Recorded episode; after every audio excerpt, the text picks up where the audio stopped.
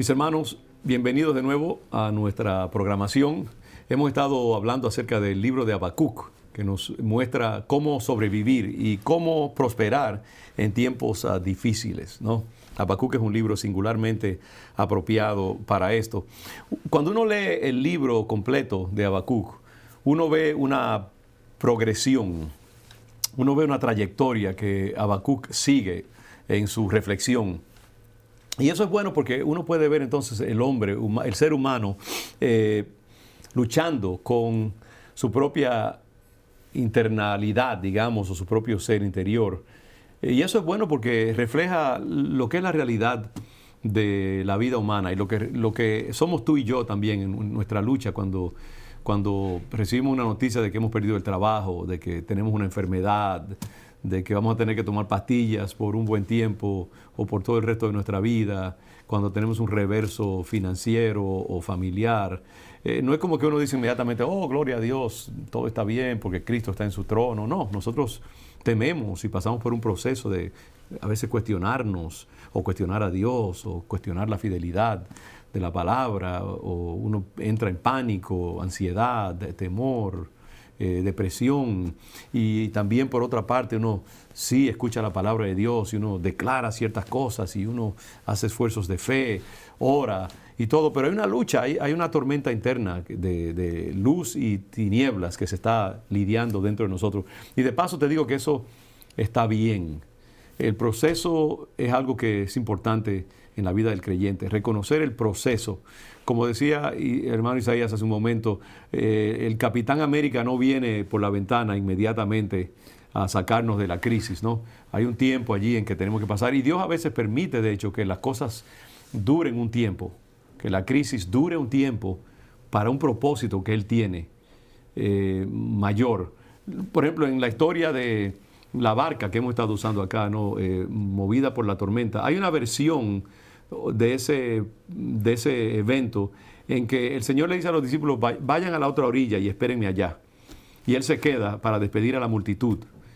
Y cuando ellos entran al mar, comienza la tormenta y dice que estuvieron toda la noche remando, porque estaban yendo como... el, lago de Galilea no es un lago, eh, digamos, no es un mar inmenso, le llamamos el mar de Galilea, pero es un, es un lago gigante, pero eso es todo. Sin embargo, ellos estuvieron toda la noche, toda la noche, eh, remando y simplemente yendo en círculos. No podían llegar a la orilla. Dice que mientras tanto el Señor estaba orando y los podía ver desde un lugar alto. Y después entonces, ya en la madrugada, Él vino caminando sobre las aguas y llegó hasta donde estaban ellos y entonces calmó la tormenta. Y uno se pregunta, ¿por qué el Señor permitió que ellos estuvieran toda la noche remando. Lo que decíamos acerca de lo prolongado muchas veces de las crisis. Yo creo que el Señor tenía un propósito en eso. El Señor los estaba como preparando emocionalmente para que cuando vieran su gloria y lo vieran calmar la multitud y salvarlos, eh, y su aprecio de Él, de su divinidad, de su poder para calmar la tempestad, fuera aún mayor. Y él también quería como prepararlo para que su fe, al ser liberados finalmente por el Señor, se fortaleciera. Que ellos supieran que, aunque pareciera que estamos llegando al extremo de nuestras fuerzas, como dice la palabra, eh, Dios no permitirá que seamos probados más allá de lo que podemos soportar, sino que dice que también junto con la, la prueba viene la salida. Entonces yo creo que el Señor permitió que se prolongara la crisis como una forma de fortalecerlos, de humillarlos, de hacerlos apreciar más quién Él era eh, y muchas otras cosas, eh, el despliegue de su gloria y de su divinidad fuera todavía más poderoso. Y de cuánta bendición ha sido a la humanidad ese relato de, la liberación que Cristo hizo posible en el mar para sus discípulos después de una larga lucha. Eh, y cómo eso fue ha sido de gran bendición. El Señor tuvo que montar el escenario y desarrollar eh, toda la, historia para que entonces eh, se viera más claramente su gloria y su poder. Entonces, por eso también es que sí, como decimos, las cosas se toman tiempo y el Señor está obrando en nosotros, estamos en lucha. Todo esto acerca del tema del proceso que cuando vienen las pruebas, vienen las dificultades, pasamos por un proceso de lucha y Dios está en medio de ese proceso. Y Él permite que todo eso eh, se dé para gloria de su nombre. Aquí en Habacuc tenemos algo parecido, ¿no? donde vemos una, eh, algo donde eh, Habacuc está en lucha. ¿Cómo comienza, cómo comienza por ejemplo, si tú lees Isaías, versículos el 1 al, al 4 del primer capítulo de Habacuc? ¿Lo tienes ahí a mano? Sí. ¿Cómo dice? ¿Hasta, hasta cuándo, oh Jehová, clamaré y no irás? Ah, ese no me suena como una persona de mucha fe, ¿verdad? sí.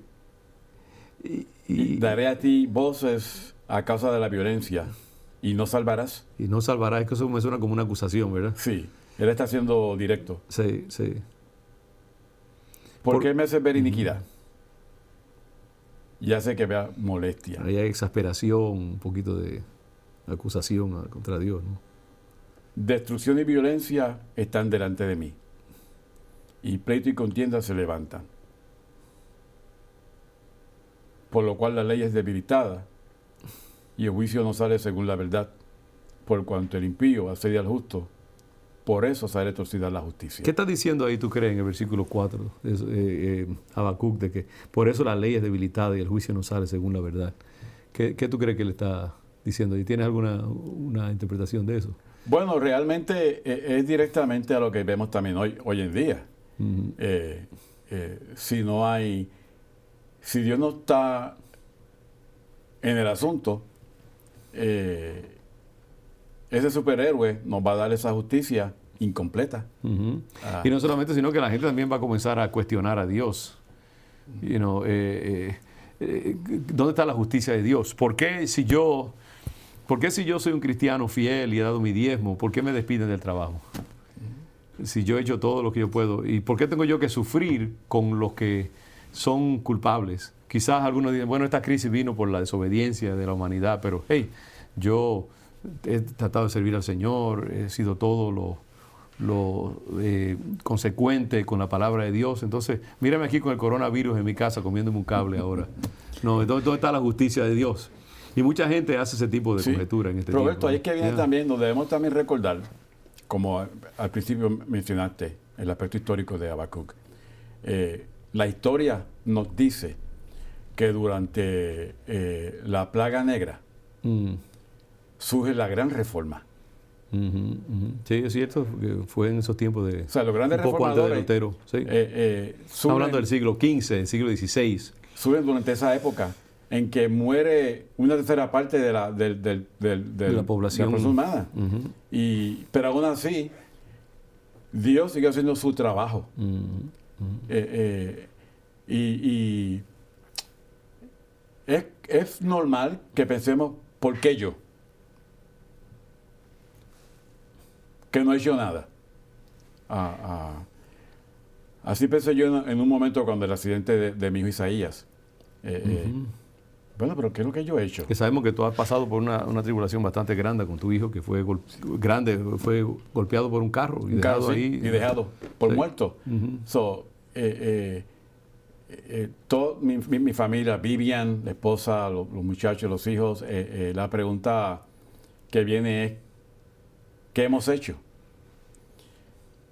Pero fíjate, interesantemente vino a mi mente en esos momentos el pasaje de Isaías, cuando Dios le dice a Isaías, porque mis pensamientos no son vuestros pensamientos, y mis caminos no son vuestros caminos. Mm.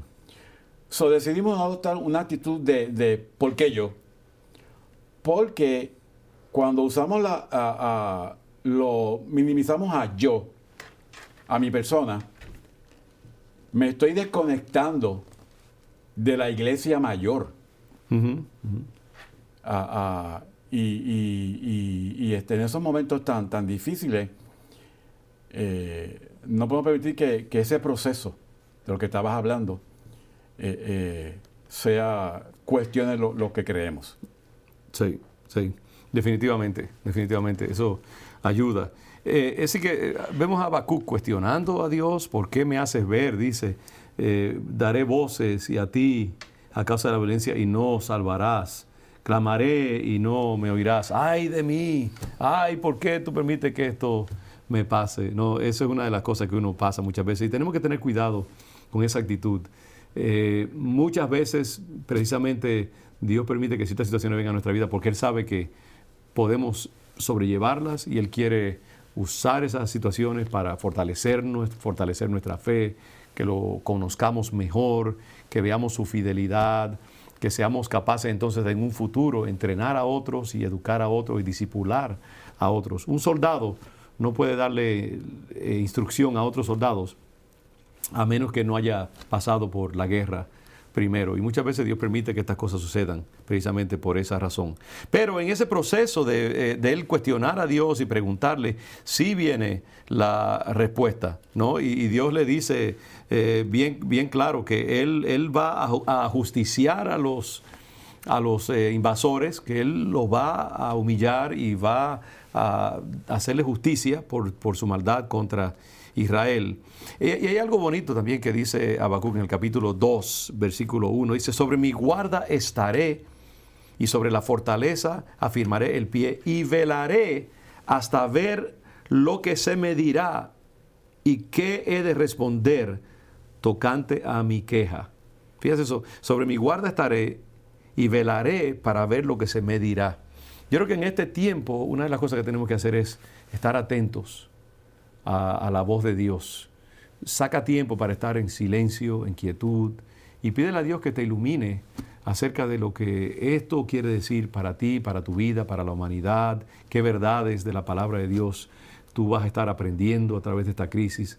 Pregúntale al Señor y entonces eh, está atento. Quizás Dios te va a responder en un sueño, quizás te va a responder a través de la palabra, quizás te responderá a través de un sermón que vas a escuchar o quizás será en una conversación con tu esposo o tu esposa. Quizás tu hijita o tu hijito pequeño, porque Dios habla también a través de los niños, eh, te van a dar una palabra. Pero estate atento a la voz de Dios y ver cómo Él te va a responder en estos tiempos de crisis. Espera, espera porque la palabra viene. Dice en el versículo 2 que Jehová le respondió a Habacuc y le dijo, escribe la visión, declárala en tablas, aunque la visión tardará aún por un tiempo, mas se apresura hacia el fin y no mentirá. En otras palabras, si tú esperas la voz de Dios, ella llegará. Si tú esperas la respuesta de Dios, la respuesta llegará. Si, tú, si Dios te ha dado una promesa de que Él está contigo, esa promesa no va a fallar en ningún momento. Vamos a hacer otra pausa y vamos a continuar eh, discutiendo este, este fascinante libro de Habacuc y yo sé que vamos a aprender muchas cosas de él.